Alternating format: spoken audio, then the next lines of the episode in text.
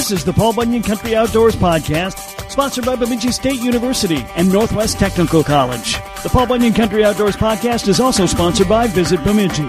Paul Bunyan Country Outdoors covers the lakes, woods, trails, wildlife, and anything else going on outdoors in Paul Bunyan's playground. But first, if you love the outdoors and are looking for ways to align your education with future employment in the trades, Northwest Technical College in Bemidji is for you. Explore state of the art technical education in six career paths automotive, building trades, business, health, childcare, and manufacturing technology. All in the heart of Minnesota's Northwoods, surrounded by more than 400 lakes and, of course, limitless forests. The shortest path to your dream job and a good bite is at NTC, Bemidji's Technical College. Learn more today. Visit ntcmn.edu. Well, this week on Paul Bunyan Country Outdoors, we figured we should probably talk a little bit about fire prevention because we're getting into that season. And uh, thankfully, Ben Lang, the Assistant Area Forester out of the Bemidji area, joins us to talk about that. Ben, thanks for taking the time. Good morning. How are you doing today? Doing good. Before we get into that, tell me a little bit about yourself, uh, how you got into forestry, how you found your way to Bemidji, Minnesota. Yeah, sure. Uh, I went to Iowa State University to get my forestry degree back in the early 2000s. Got hired with the state back in 2005. Spent a couple years up in Warroad and Grygla area. Then moved down to Deer River and Grand Rapids for five or six years. Did forestry work and wildlife, wildfire over there, and then Back in 2013, got a job as the timber program forester here in Bemidji, and then moved up to the assistant area forester back in 2017. So, what is a timber forester? So, a, a timber forester uh, kind of coordinates all of the timber permits, the harvesting, and uh, dealing with loggers, and just making sure that the timber flows off of state land. Okay. Now, the other uh, question, of course, is uh, why forestry? What got you interested in that? So, I grew up in Iowa and uh, just always had a love for the lakes and the woods up here, and decided this is where I wanted to spend my time. Um, growing up, I didn't want to go too far away from home, so this was a nice compromise. Okay. And uh, the uh, Bemidji area, uh, forestry area, so what is the Bemidji area roughly? So that's a fairly big area. It, we have uh, land just on the north side of Upper Red Lake. We go all the way out to the North Dakota border, um, and then just over to Winnie, and then down kind of uh, Itasca State Park is our kind of our southern border. So it's a large swath. Yes, and there's there's thousands and thousands of acres of forest. Some of it uh, state forest, some of it national forest. How many total acres are there in the area? Do you know? Um, I would say there's roughly half a million acres of state land. We do have some Forest Service land and some county land in there too. So there's lots of woods up here. What is a forest by the definition of the Minnesota DNR? Um, that would be a. Sorry, that's a tough one. We can we can I can edit this out. This is not live. yeah, so uh, that's a that's a little bit of a tough one. So you know, a forest is continuous timber mm-hmm. or woods. You know, that that could be aspen, pine, birch, oak, maple. Uh, basswood. So I mean, it, it, should be continuous timber of some sort. okay, edit that one out, please. kind of took me off guard on that one. I'll just do the uh, the good parts. Um, so, so we're here to talk about um, fire prevention and fire safety uh, because this is the time of year as we come out of winter, everything seems to be really, really dry, and there's a lot of uh, concern. So, what is it? What is it about this time of year that makes it such a dangerous time?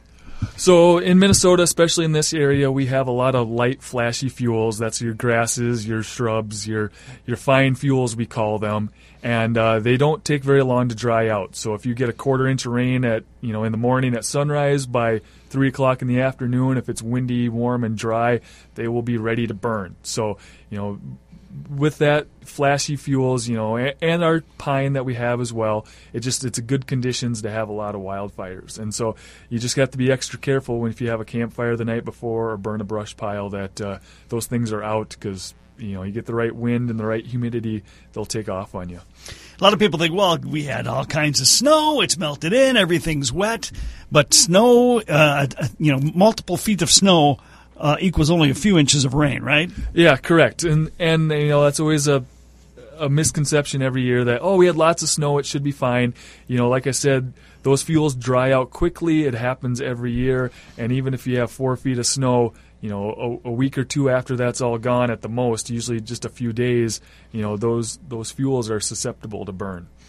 I know there is no average year because some years are drier than others, some years are windier than others. The types of conditions vary from year to year, but but typically, how many calls are you guys getting for fires?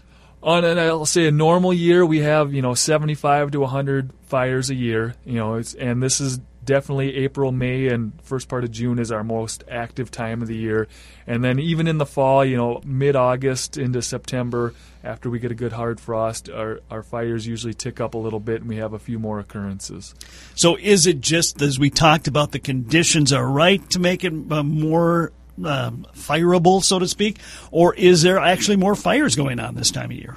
I I would say a little bit of both. You know, everybody gets out in the yard and they, you know, the snow's melted and they look at all the branches that have blown off the trees and they just want to clean up their yard and get it ready to go and they think, "Oh, well, I'll just have a little fire to to take care of this." And they step inside, grab something from the house and they come out and and there's a fire. And so I would say yes, there are more people burning this type of year just cleaning up things than there would be, you know, other time of year and all the dead grass from last winter is dead and ready to burn. Okay. So um, be careful, of course, but there are rules and regs, and there are times you can do things, times you can't do things. Kind of lay out for us what's what's going to happen this spring and what we need to be aware of. Okay, so yeah, yeah. In, in the wintertime, if there's more than three inches of snow continuously on the ground, you don't need to have a burning permit. Um, probably about two weeks ago or so, I did turn on burning permits, you know, and just that just notifies people that hey, if you want to burn a pile, you you have to get a burning permit through the state, and you can do that on our website or go into a forestry office or a township fire warden and get those permits. Um, probably in the next week to two weeks, I'll be putting on burning restrictions, and I that restricts regular burning permits. Uh, you still can get a variance permit, which is a special permit through a, a forestry office only, and we typically hold those to um, economic reasons or agriculture, you know, something along those lines. You know, if, if, you're building a new house and you have a pile and the house is going right where that pile is, and you have to burn that pile, you can we can issue a burning permit, a variance permit for that. Uh, we do on special weather occasions if there's a red flag warning or a fire critical day, I will shut down permits completely, and we just won't allow anybody to burn at all. Mm-hmm. So, um, campfires, um, you know, um, uh, bonfires. What's the rules on those? So, you know, you can have a campfire. Last year was the first time in 30 or 40 years that we actually restricted campfires. It doesn't happen very often. Uh, but if it's three by three, or I say the size of a truck tire, you know, that's that's what a campfire. You can have a fire inside of that ring. If it's larger than that, then technically you're supposed to have a burn. DNR Forester Ben Lang, my guest. We are talking fire safety. Eventually, we're going to be into that season. We got a lot more to come with Ben next on the Paul Bunyan Country Outdoors Podcast.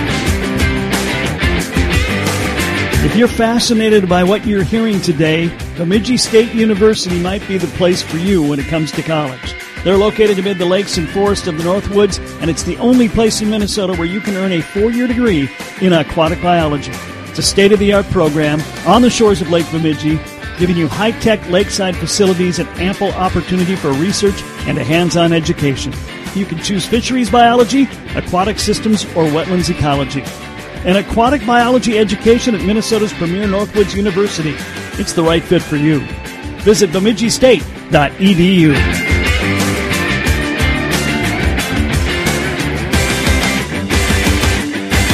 Hi, this is Dick Beardsley, Bemidji Area Fishing Guide. I'd like to invite you to come to our beautiful town of Bemidji. We've got over 400 lakes in our area teeming with walleye, pike, muskie, bass, and panfish. We're the gateway to the Chippewa National Forest. We've got miles upon miles of biking and hiking trails. Paul Bunyan and Babe the Blue Ox. Fine shops and eateries in downtown Bemidji. Headwaters of the mighty Mississippi at Itasca State Park. Beautiful resorts, hotels, and bed and breakfasts. Visit Bemidji one step further.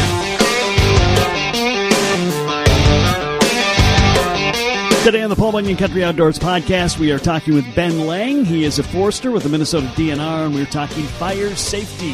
What are the things we should keep in mind to be, to be safe when we're having a fire? So if you're having a campfire or even a, burning a, a pile with a burning permit, you know you need to be on site at all times. You know, it, it, only takes a gust of wind or a drop in humidity for a spark to get outside of that pile or that campfire and and take off and start burning up uh, the grass or the timber, whatever you have around you. And so, I guess just making sure that you're you know watching it, you have you know items on hand to take care of that. If that's a hose or you know a bucket of water or some tools or something to extinguish that fire if it does spot out a little bit. And then probably the most important part is when you leave for the night, you walk in side, you're making sure that that pile or that campfire is extinguished because you know a lot of our fires happen from people that walk away from a campfire or a brush pile and think, "Oh, it's out, no worries," and they, you know, they leave for work the next day. The afternoon, it's warm and windy. A gust of wind comes up, sparks get out, and then there's a fire.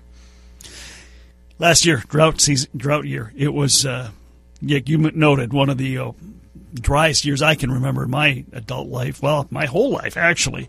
So, how bad was it? I mean, how many fires did we have? You know, the, the citizens of the Bemidji area were great. You know, we had 130 or 131 mm-hmm. fires last year, which, you know, for how dry the, the weather was and how extreme the conditions were, you know, I would say the numbers were down a little bit from what I was expecting.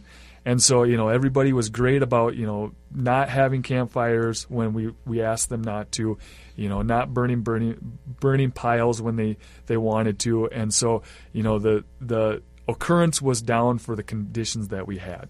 Okay. Um, fire is an amazing thing. I mean, it can take forever to get one started. You know, I think it's the hardest thing in the world to start, and then, of course, it can become just an absolute monster. Absolutely. You know, it's crazy. Yeah, it, it is. It's it's it's crazy. Like you know, you can sit there and burn a pile every year for 20 years and never have it do anything, and it just always works. And then one year, you know, the grass is a little taller, the wind's a little stronger, humidity is a little lower, and and all of a sudden you have a fire on your hands, and you know you're wondering what happened. You went into fu- into forestry, but you're also a firefighter. Did you see that coming? Uh, yes, you know they warned us about that a little okay. bit. You know, when I when I got hired, they said you'd be doing some wildfire, uh, and so you know it, I knew it was part of a job. You know, and I was excited to do it. I didn't know exactly what all accompanied that when it happened. You know, it, it has definitely become more more of my job than I was expecting it to do. I know that um, you're you know you're you're talking wildfires and brush fires and that type of thing. Uh, I believe the fire departments; those people would be trained in that as well, uh, or or well, they're actually trained in every kind of fire, right? Yeah, you know, we couldn't do our job without the fire departments, and so you know, all of the fire departments are great to work with. We have an awesome relationship with them. You know, they, they it is their responsibility as well. You know, if there's a fire that they're going to respond to it, and you know, it's great to have their their equipment and their personnel on site to help us put out those fires. We've, uh, like you said, uh, we were in pretty good shape as far as drought fires and wildfires go, but it's been a nightmare in other parts of the nation, up in Canada, certainly over in the Boundary Waters even last year. Uh, have you ever had to go out and fight those?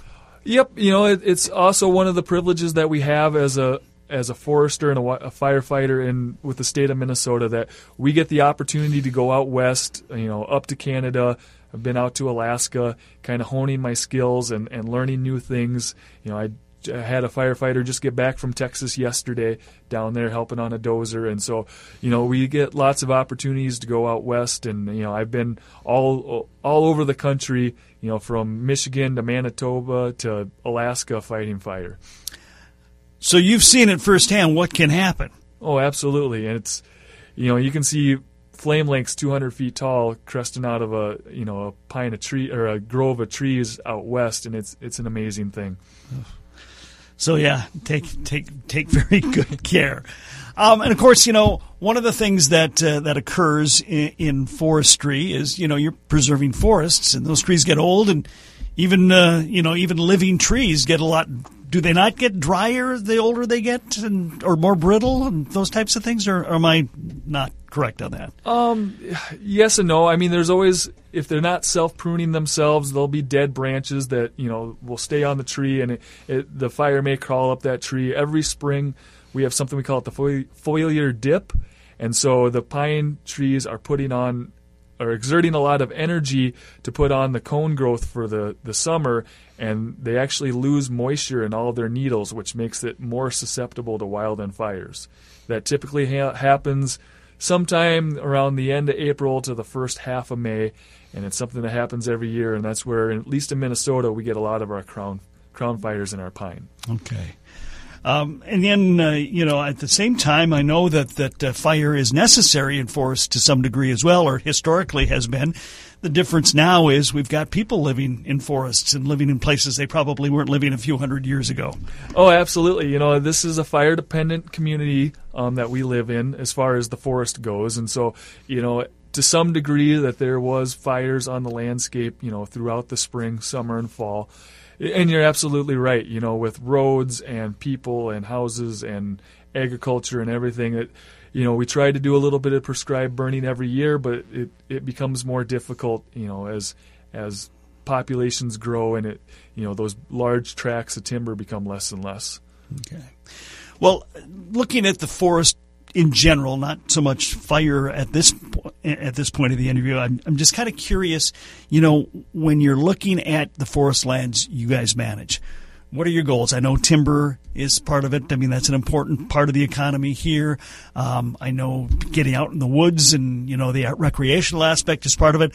How many different things are you guys looking at?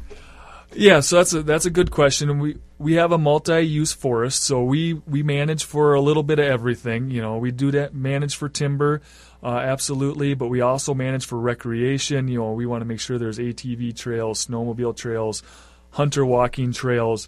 You know, we're managing for deer and grouse and turkey habitat as well. You know, and we're just and we also have areas where you know it, we don't have a lot of uh, vehicle use, and so they're kind of our more limited use areas where we kind of keep the noise down and the traffic down, where people can kind of get a little solitude. And so, you know, it's it is part of the DNR's or division's mission to, uh, you know, we have to ensure that we continue to have a forest. Mm-hmm. You know, that, that is our number one mission. Is you know, for every stick of wood we cut, we have to you know resupply that with a a forest. And so we want to make sure that we are managing in such a way that continues the forest in a healthy manner. And so I imagine you need to work with wildlife quite a bit uh, since you're kind of in charge of their habitat. Yes, so you know we work fairly well with, with wildlife there. Where you know we we go back and forth on their goals and our goals, and we work together to make sure that you know we're meeting both of those to the best of our ability. How long you been in Bemidji now? So I moved here in the spring of 2013, so that'll be nine years. Okay. And uh, there's no better place to be, right? Absolutely. Love it here. Hey, Ben, before we wrap it up, just recap for us once again for those of us out and about wanting to do fires. What do we need to be doing this spring? So, like I said, if, if you're going to have a brush pile or a campfire in your backyard, you know, make sure that uh, you're watching the weather. Make sure it's not extra extra windy or extra dry, and you know before you go to bed, make sure that that fire is out. Okay. He's Ben Lang, Assistant Area Forester out of the Bemidji Area Office, uh, firefighter as well. And Ben, we appreciate the time and the very diverse conversation we had. Yes, thank you very much. You've been listening to the Paul Bunyan Country Outdoors podcast, sponsored by Northwest Technical College and Bemidji State University. You can catch the radio show Saturdays on KBUN Sports Radio 104.5 in Bemidji, B93.3 in Brainerd, and Kick FM in Alexandria. And of course, multiple times a week, we'll have great stuff for you right here on the podcast. The Paul Bunyan Country Outdoors podcast has also been sponsored by Visit Bemidji.